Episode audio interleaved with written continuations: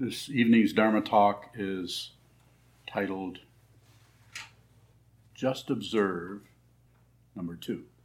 I already gave this talk. I'm going to keep giving it until everybody gets it. Don't add, just observe. Whatever shows up, just that, just that. Whatever comes out of your reaction, whatever comes out of other action, whatever is happening, please, I have to beg you, just observe.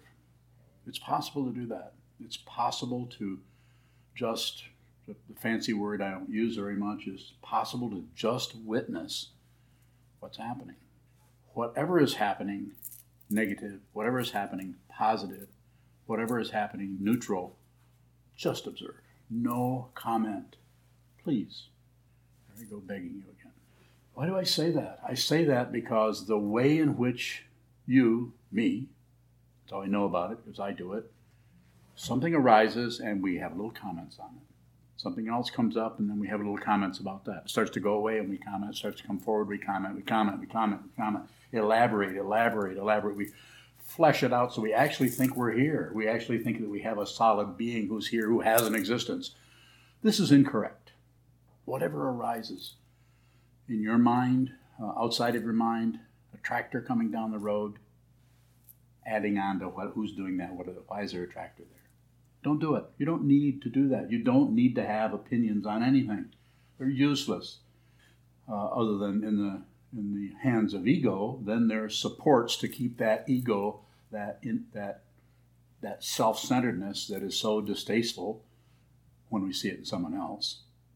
But when we see in ourselves, it's like, no, I'm doing pretty good. At least I'm not as uh, self self-centered as that guy. Isn't it, isn't it interesting, isn't it, how we can notice how completely in love with themselves other people are, how self-centered they are, and how just. Now, this doesn't mean that when you see something, if something comes up spontaneously as a reaction, that you should try to squelch that. That's actually adding. Don't do it. Be genuine. Be who you are. Have the neurosis that comes up spontaneously, but don't do anything extra.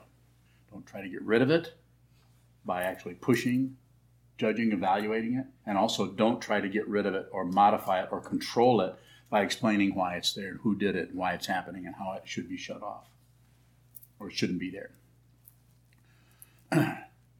For those of you who have studied the Great Perfection, Dzogpa Chenpo, Dzogchen, this is what this is addressing. It is, it is, it is helping all of us, all of us who are caught in, the, in Indra's net, who are caught in the net of this and that, and confusion and warfare and winning and losing, the eight worldly dharmas.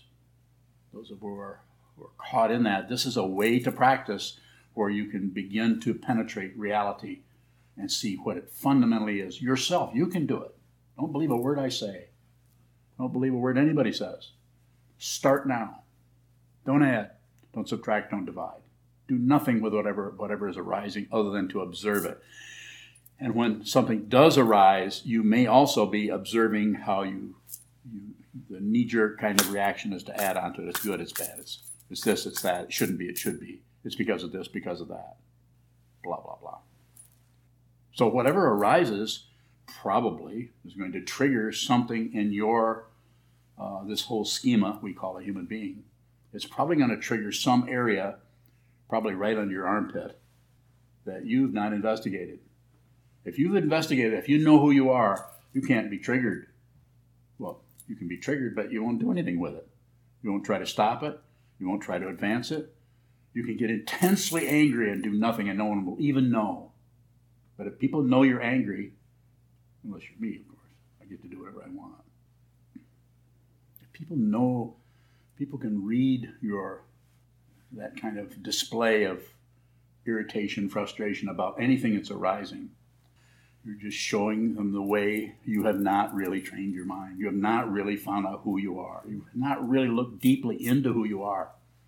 Be genuine. How, how can you be genuine? Stop fighting with yourself by blaming others. Whatever arises here is your emotion. Nobody's pouring a bucket of emotion into you.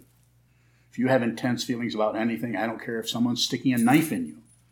It's your nerve endings You actually abandon reality by blaming someone, even when they're a criminal. Don't do it. Leave that up to the mundane path where they lock people up for doing things. Leave that up to the craziness in society, They eight worldly dharmas where they're still fighting with what they think is real and unreal. A spiritual path, real and unreal, is somewhat beside the point because it is, as Nagarjuna said, it's both and neither. Not this, not, that, not that. Not this, not that, not both, and not neither. If you're in this room, if you're looking at this uh, screen as this uh, old person talks, that means you probably are in a position to be able to understand this.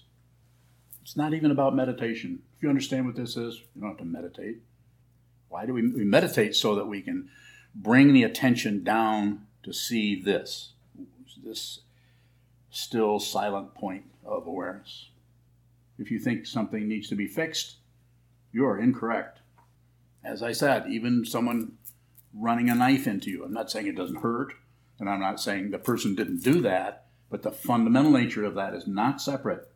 You cannot have a murderer without a victim. You might say, What does that mean? Or you might not. And why does that look so obviously uh, is, is that structured in such a way that we immediately side with the victim?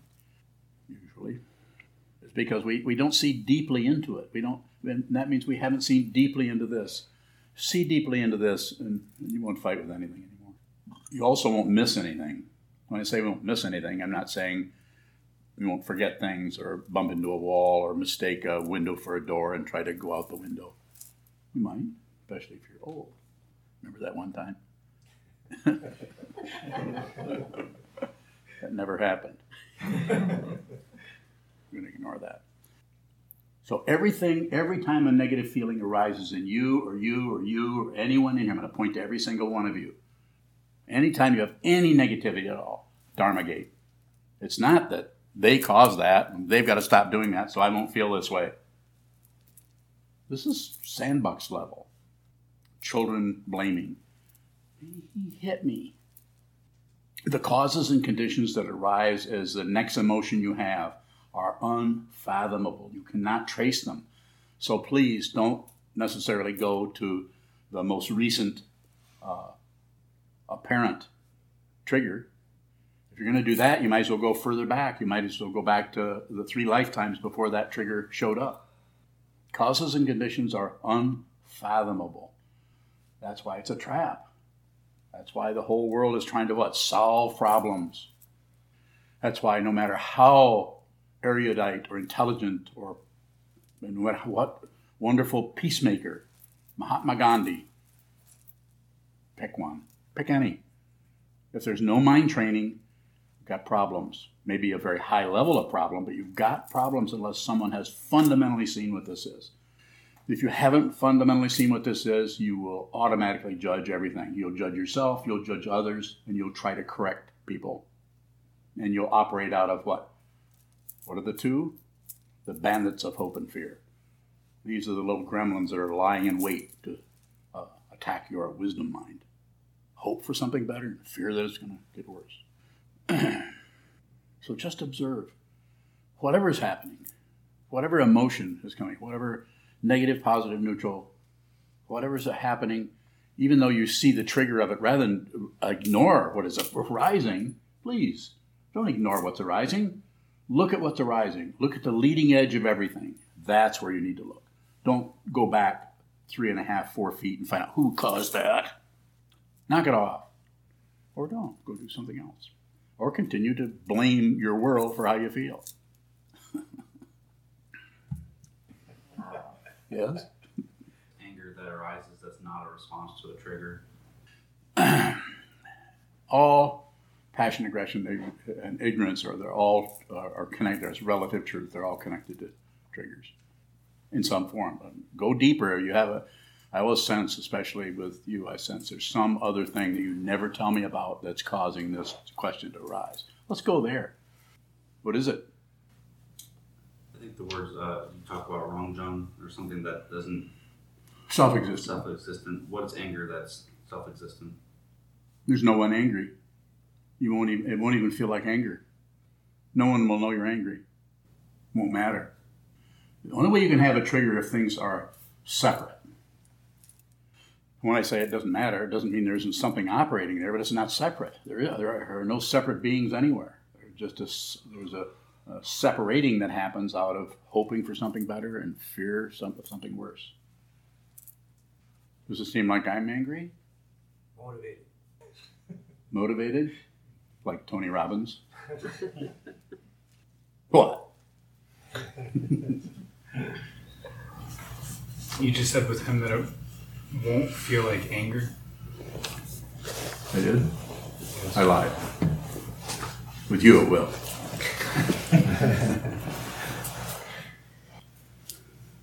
okay, ask you a question, please. What would it feel like?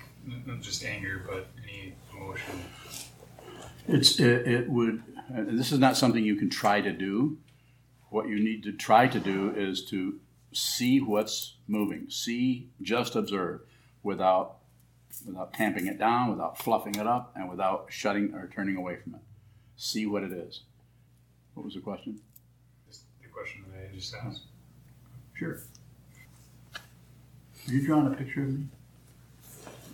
If I am, it's not a good one. no, I, I know you're taking notes. Just trying to just get over my anger. It's so difficult. I get so mad. uh, let's see. Mm, him? Okay. Um, I was just wondering if you could say something more about if you've seen who you are, people know that you're angry. Well, I'm not saying that you wouldn't occasionally get mad or irritated, and people would see that you're mad or irritated. But generally, and specifically, if you're if you're functioning with your awareness in such a way that you're not adding, subtracting, dividing, you're doing nothing, you're not fiddling or meddling with anything, your mind or anyone else's mind, then you can anger can come and go and, and not leave uh, uh, an imprint. If you're identified with the sky, that that openness, then the cloud can't leave any um, um, tracks. Is there a way you would distinguish when you're angry and it does not show up, and when you're angry and it does show up? I'm a Dharma teacher, so anything can show up over here. I just spent 30 some years looking at this. Now it's time, time to tell people about it keep coming. Does that anger ever show up when there's nobody around to teach? Mm-hmm. Could. Mine. Could. Is there any way to talk about what was changed?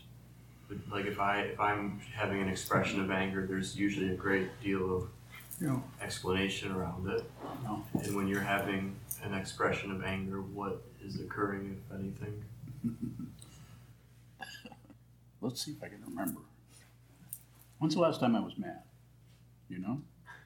When Shoshi took all the wall out of the Karma house. when Shoshi did what? Took the wall out of Karma house when you didn't want him to. Shoshi, Shoshi took the wall out of Karma house?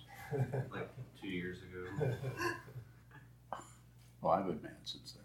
How did you know about that? I was here. You were scared? Yes. Oh, because of the because of the what? Because you're afraid that you might do something like that? I might get mad Another question on that same. Um, I was also wondering if anger could be replaced with any emotion, including positive emotions, if our expression of positivity is also a lack of understanding. I think it's possible, but but it's not going to be possible unless we first allow ourselves to be angry. When I say allow, I don't know how but, and that means don't don't look for why you're angry. It's just anger. And this is where the word rangjung or self-existing. It's just self-existing. There isn't anyone. There isn't anyone that's angry behind it. No person. So I can get horribly mad right now, and you'd think I was mad. I'm not going to do it because I don't want to scare anybody. Some of you have seen me do that. I'm doing it to show off because I like to show people how really, really enlightened I am. Yes uh, when intense emotions come up and I look at them, why do they dissolve so quickly? Why, why do they like disappear and I can't find them, but then they reappear. If you're just looking at them not doing anything, they, they get their energy out of opposition or agreement or ignorance. The three poisons. That's how they get their their substantiality or their apparent solidity. So if you're just looking at the anger, you know, it just starts to just. I mean, there's no expectation that it will. If you have expect, expectations that it will, I'm just looking at it so it will dissolve, then it probably will hang around for a while. But if it tends, tends to just dissolve and uh, Well, like it arises and I'm aware of it and um, I'm looking at it and I'm looking at my, the way I point to other things. And then um, it kind of slips away. Sounds good to me. Then it comes back. That's good. It just seems like doing it over and over and over. Is that a practice in awareness? Sounds like it. At some point, you won't mind whether it's there or not because it doesn't. It's no, there's no indictment of your. There's no self-centeredness as as being somehow blamed or oh my gosh, here I go again. How many times have we said that to ourselves? Here I go again, or there he goes again, or there they go again. Is there any taking responsibility for, for things that arise? So taking responsibility uh, might be better to say that by just observe what happens. If there's any need to uh, have the ability to respond, then uh, if it's coming out of awareness, then that response will be appropriate. It won't be something you figure out or decide on based on success and failure or on correct or incorrect. It'll just it'll just it'll be like you won't know how where it's even coming from. It won't feel like there's any uh, particular intention around it. On the other hand, we have we have precepts that all have a lot of intention in them, so we need to train ourselves um, using the precepts. So help us give us some kind of a structure, but they're not to be obeyed. Precepts are to be observed, not. Is it any different to say, here it comes again, rather than pointing at himself, or here I go, or they go? Here, here, if, if you you see anger rising or something like that, and if you make any comment, you've just covered it up. You've, you've modified what's arising, and it's a subtle way of, of being in control of it. It. You can't completely. If you could stop it, you would. You would just go, nope, not doing it. It's called ignorance. Where's the lid? That's going to come up. That will get triggered eventually. But to say, here I go again, or here it comes again, extra. Don't do that. And how do you how do you work with that? How do you not do that? You see the way you do it without doing anything with it. It's always about the awareness of it, rather than you're aware of it and now you're going to stop uh, making that comment.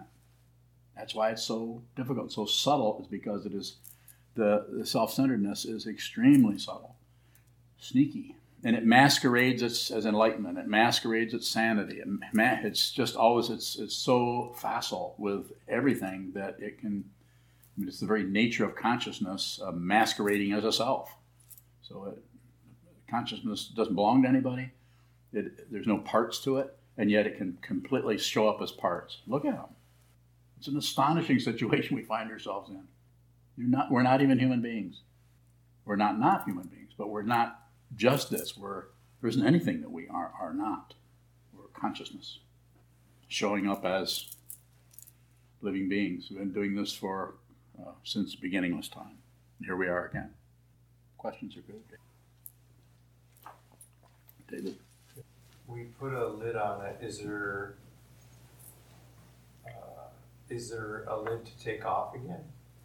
I think the sitting practice of meditation kind of starts to dissolve those. So we sit and hold still and practice watching what's moving. You might be watching your breath, you might be watching thought patterns come and go. You might be going through something that happened five years ago, but still you're watching what's moving. You might actually leave the room and come back. Sometimes, uh, the way I was taught, the idea was to try to stay in the room. And uh, it only took me three or four decades to realize this is how I see this, is to be aware when you leave the room, not to stay in the room.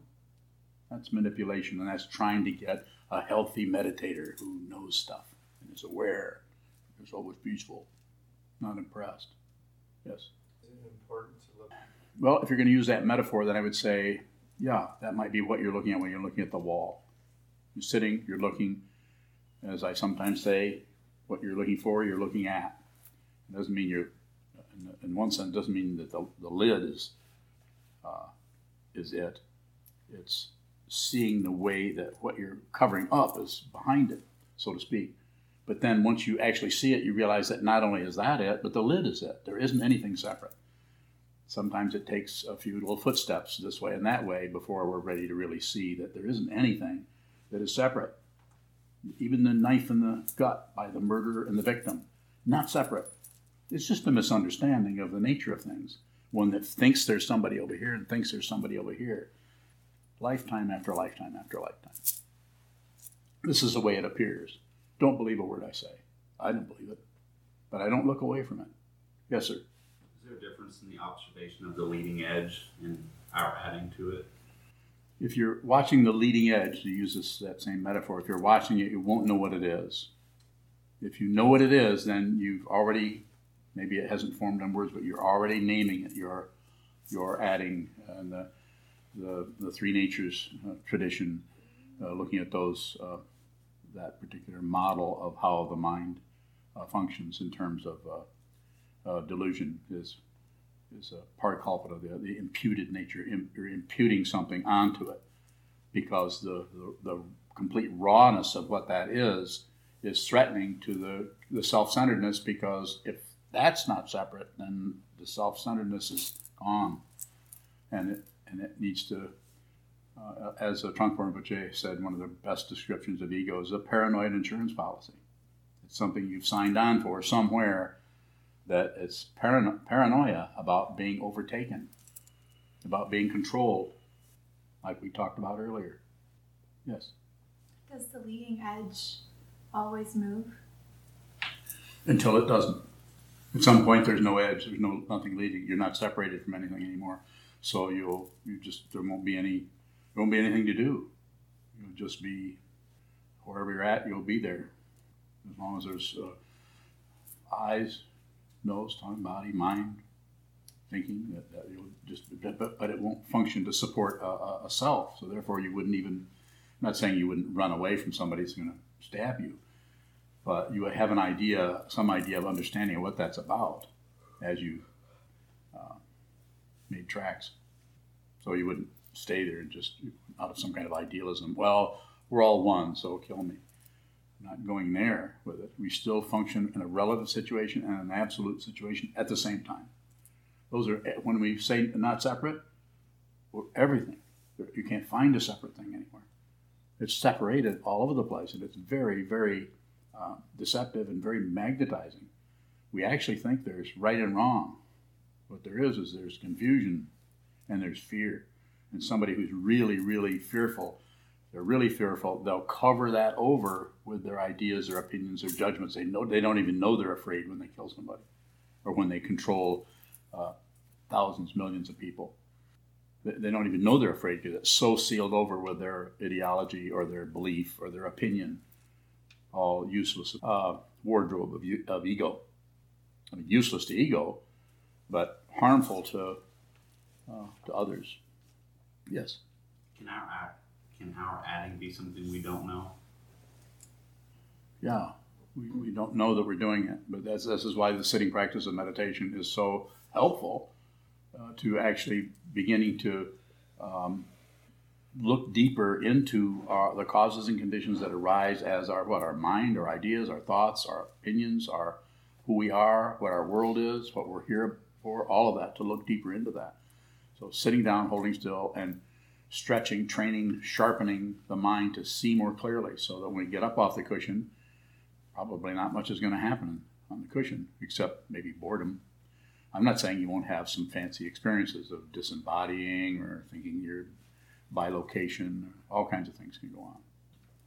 Shane from Texas asks, How should I be genuine with my neurosis if it's harmful to another or causes suffering? You know, it would depend on uh, it would depend on the situation. Uh, I know what you're saying. Um, it seems to be necessary to get get that into view somehow, and sitting down and meditating is the way to do that. Um, I don't know what extreme is going on there. Maybe you should stay away from those people if you're, hurting them. I, I don't know. That's if you're actually with somebody that you're harming in some way, then find some way to put more space there. One of the ways you can put more space there is say, "Oh, time to sit. Go sit." Or you can even say it more, "Whoopsie, time to sit." That's, that's a good, good word to use. Then they think you're going somewhere to do something that's you know all about you, and they'll project onto you that you're self-centered and you're going to go indulge yourself in meditation. Further question about that, Shane, if you have it. Sometimes that's called a relationship. Does our addition always cover up the leading? Probably. The, uh, you know, it's there's all kinds of variables in that. I'm just I'm using metaphors to try to point to something that I don't even know how to talk about. It's hard to see this and know how to talk about it. I've been looking at it for a while, and only recently, in the last 10 or 15 years, I've been talking about it and stumbling a lot. It's hard to know how to talk about something like this. That's why I tell people don't teach unless you have to. I'm not saying you can't say the Four Noble Truths, the Eightfold Path, the 12 Links, you can't describe that or just talk to somebody about how that all works. Of course you can. Don't, don't point out the nature of reality out of concepts about it just because you can. Junshu, Earlier you said it's possible to just witness what's happening without adding, subtracting, and such. Does that mean that you are able to do that? Have done that? yeah, you're able to do that. You're doing it right now. Does that happen simultaneously with the adding and subtracting? It can, because the beginning of that is just to see that you're adding and subtracting without interfering with it, which would be more adding and subtracting. So you have to see the first, that's why Trungpa Rinpoche, his way of teaching this, it literally took me years to understand what he was talking about. I thought about it a lot. First thought, best thought.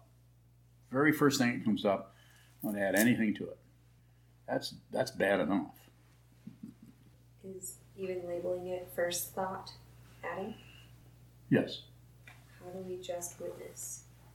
sit a lot. The, the best place, as far as I know, I'm not saying there is another place or another way, is to sit down and hold still with all the senses open and watch what keeps not being still. When you hold the body very still, your diaphragm moves. And I'm sitting, so I notice if there's any little movements, I'll notice that. And I'll notice my own thought level, which wasn't much happening there. A little bit, a little bit of movement there. It was actually, I'm looking at, on the screen, I'm looking at the, noticing that the, the negative shape inside my thumbs. That's what was showing up when I started to, uh, and thinking, that's backwards. Back, like the Buddha, it's backwards. Further questions? I promise not to. When does our witnessing become doing? It's doing. You need to do it. You need to practice. So it's a doing, going, coming down, sitting down, holding still, doing, doing this. So it's when you're witnessing, you're actually endeavoring to bring your awareness to whatever is moving. So you're sitting, and what thoughts arise? Uh, you know, I'm sure you've noticed it's very difficult to even see what a thought is. We, we know we have them, but we don't know. Uh, I remember early on, way back when I started reading about this back in the late 60s, or there was a book, I can't remember who it was by, but anyway, on meditation.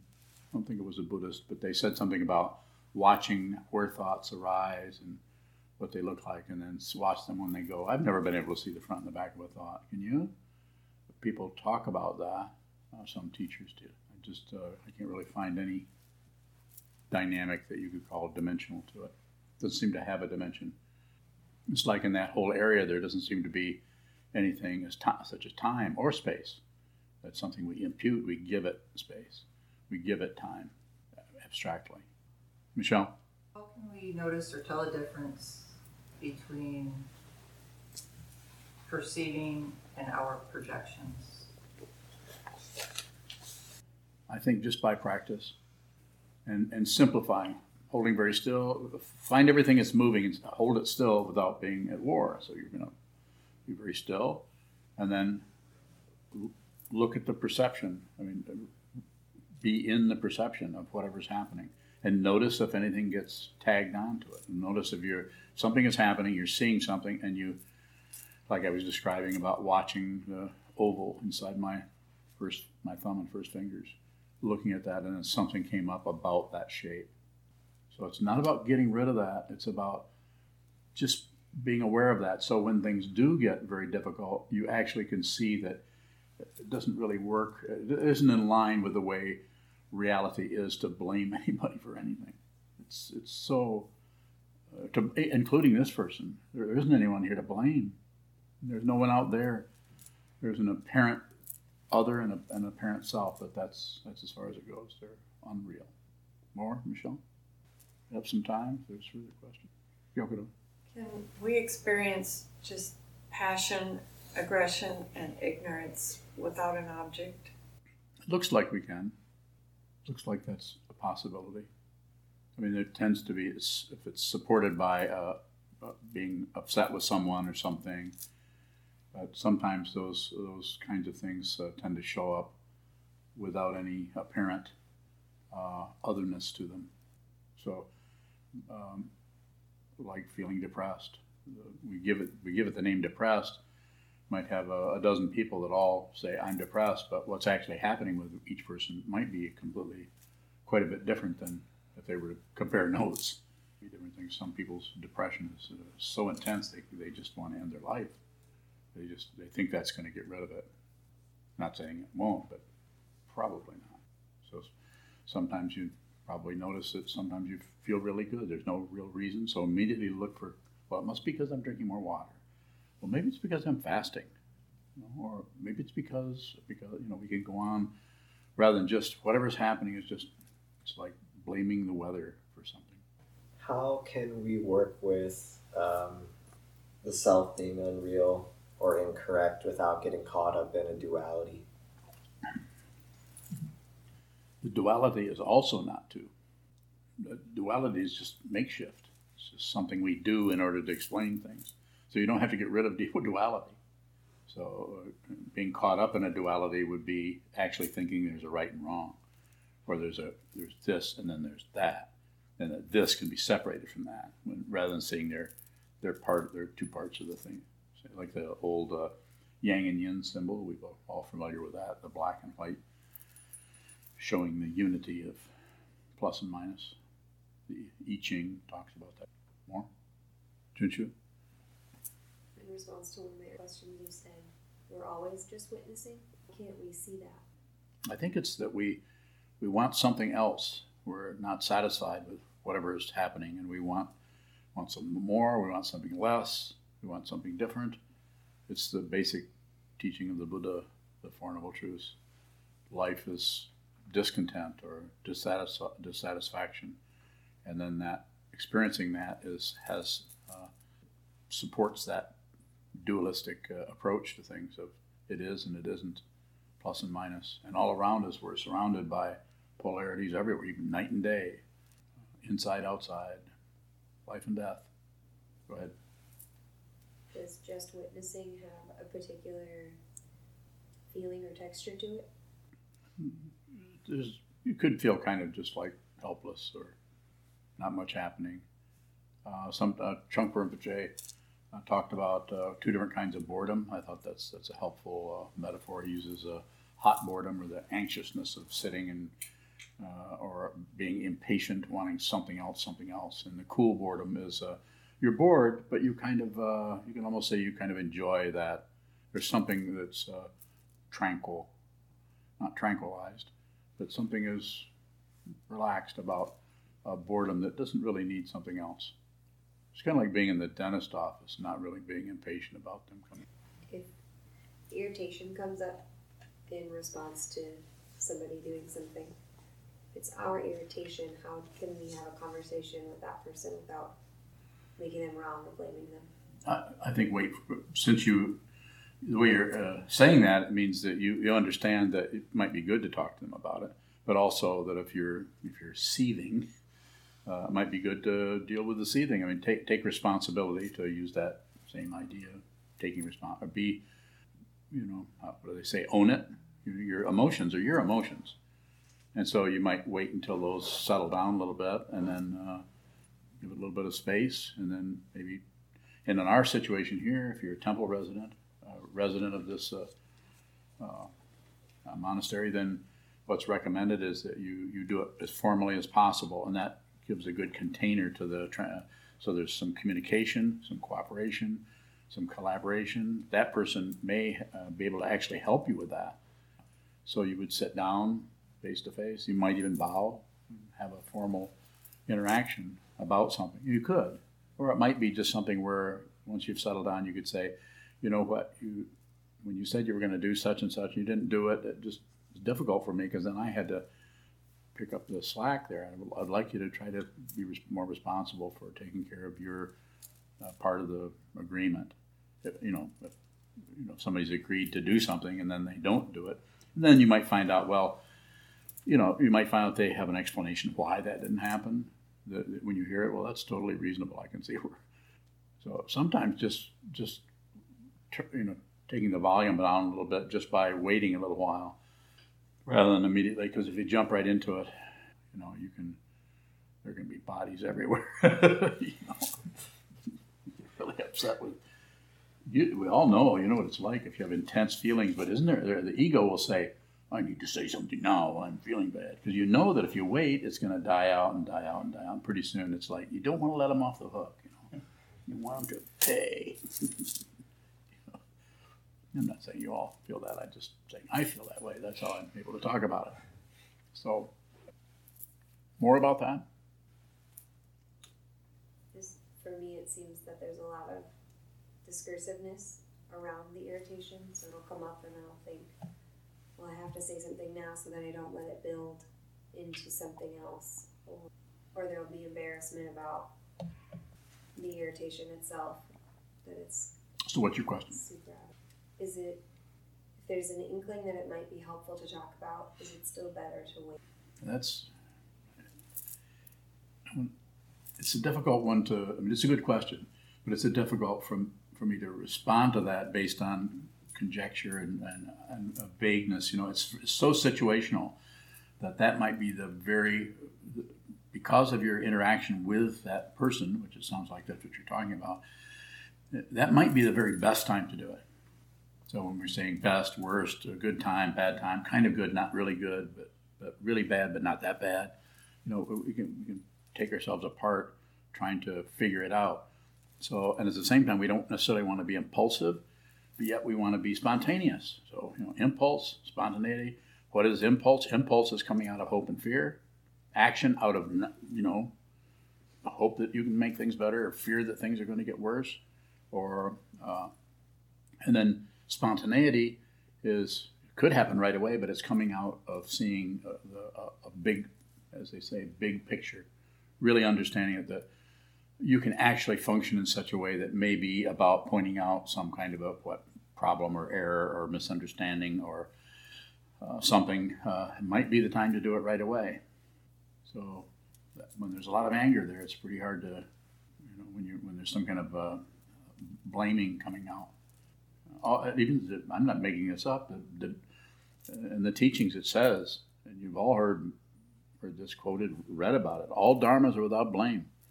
This is a this is a way of, of describing um, twelve nidanas, the twelve links in the chain of existence. Everything is dependently arisen. Nothing arises and comes. It has its own uh, svabhava, its own self nature. In that situation, I think you said something like that might be the best time to say something. Could be. Is it possible to miss that opportunity? Very possible. If, if there's a if there's a genuine heartbeat going on, how else to say it? There's a genuine feeling of, of wanting to be to be fair and be helpful to someone, uh, not just about getting uh, getting it off your chest, so to speak, but as someone uh, if there's some genuineness in that, then even though there might be some anger or some irritation there, it might not be too bad to, to do it at that time. If one is doing a lot of sitting practice, those of you who sit a lot, we have people in here who sit a great deal, not just an hour or two a day, a lot more than that.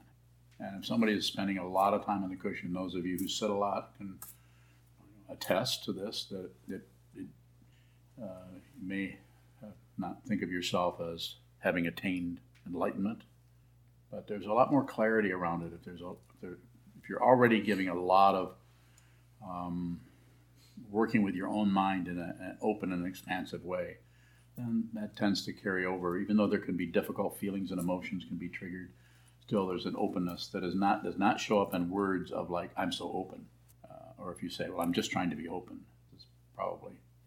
But you could come out of some kind of genuineness about it, and it could happen uh, immediately and could be spontaneous and not uh, uh impulsive. More question. Is the impulse always felt in the gut? You've noticed that, huh? The gut. I think it's a combination of the gut and paranoia, and uh, they're wanting to defend, and and uh, and like we talked about, not wanting to be controlled by anybody or anything, not not wanting anything to control you. And so, as i am just using metaphors, you know, the heart, the the paranoia here, and the hope and fear down here, and it looks like if in order to be able to talk about it with this uh, heart, not the physical uh, heart itself, but this some something about this central area, sometimes called the heart chakra. Something about this area seems to be even Ramana Maharshi, the, the sage of the early part of the last century, the Indian uh, awakened person, He's very specific about it. He said two fingers to the to the right of center. That's where the heart is. So he actually pointed to it not not over here where the blood is being distributed. I would say I wouldn't believe that or disbelieve it or ignore it. Yes. Um, you were talking to Junshu about um, a container, uh, especially in a situation where you get two residents and you have them, you set up kind of containers. Yes.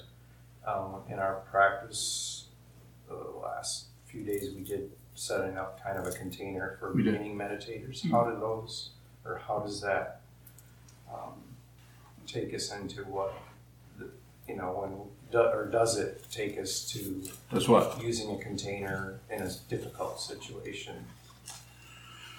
Well, hmm. well, that's a meditation uh, a training, so people can talk to others about meditation and do it in a simple, straightforward way that doesn't uh, doesn't meddle with the person's mind. Actually, allows them to train their mind rather than filling them with some kind of ideas about it.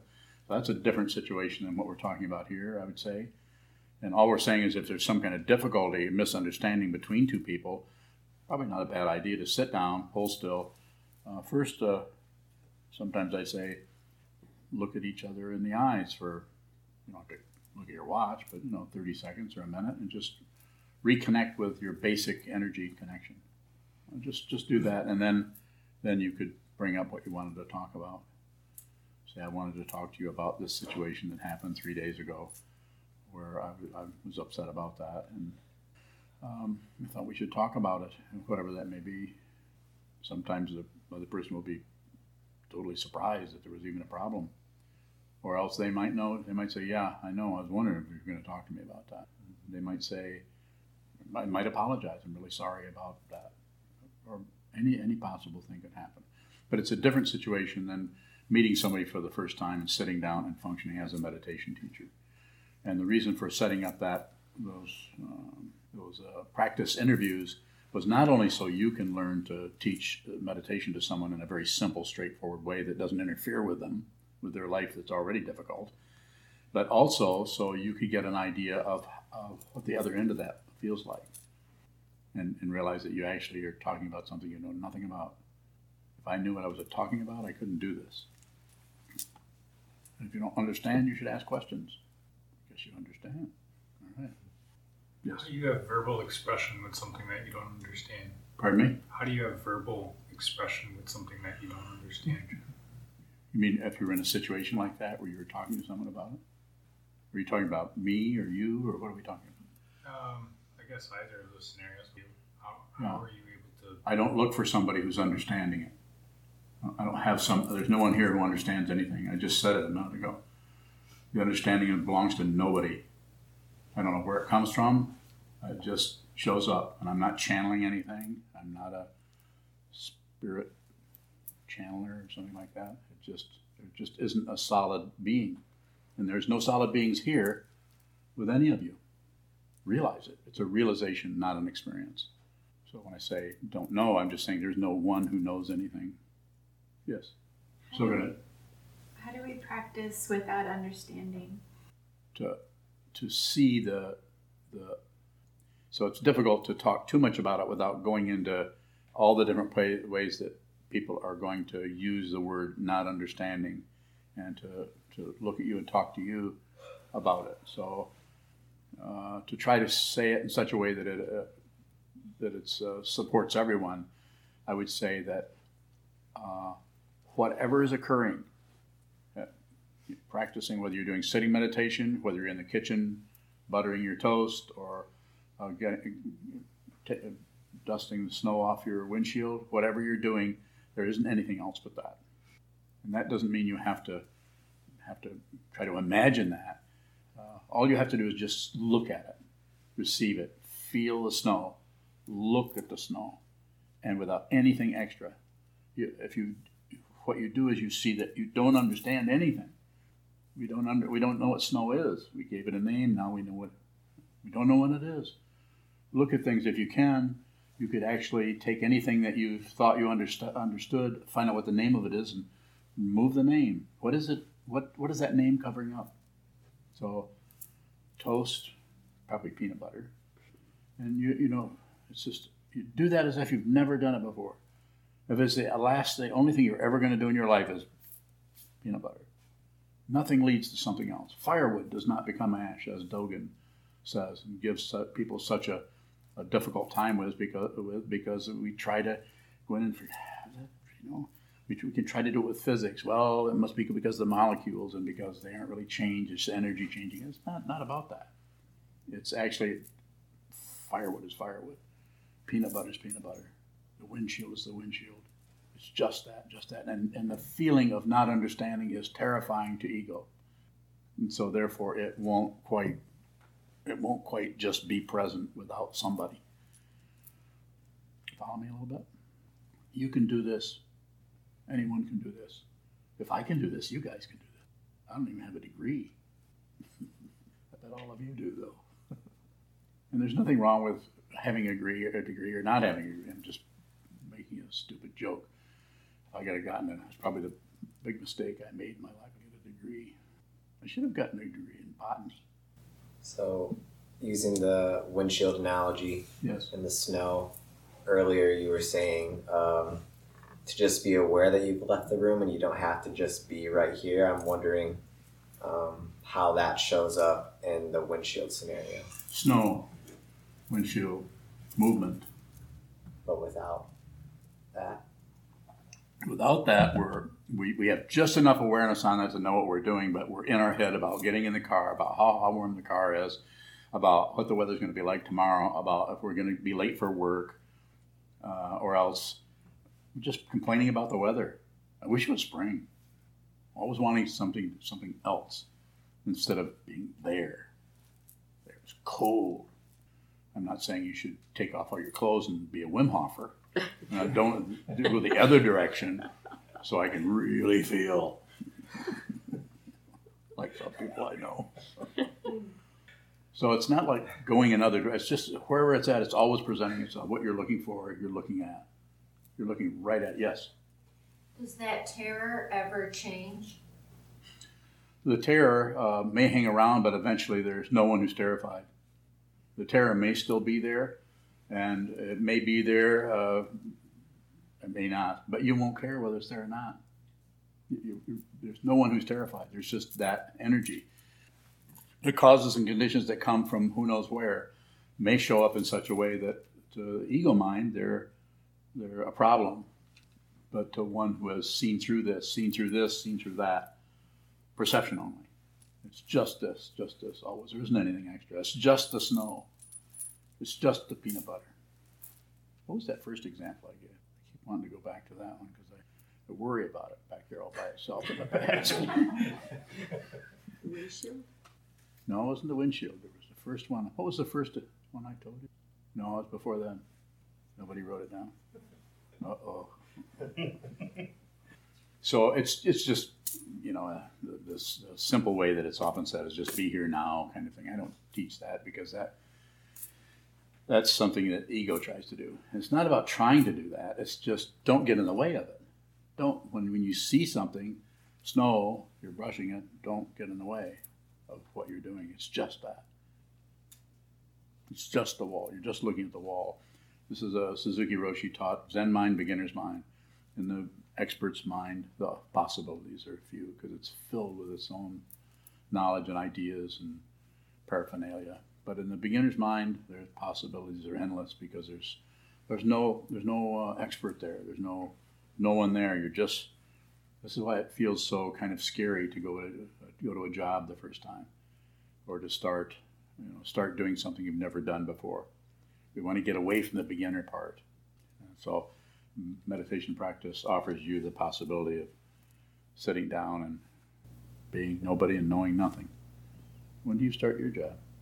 Monday. Scary. Huh. So I've taken a lot too much of your time already. Should we quit? Okay. Thank you. Once again, call your attention to the donation boxes in the hallway. Always ready to receive your generosity. Greatly appreciated. May the merit of this penetrate into all places, so that we and every sentient being together can realize the Buddha's way.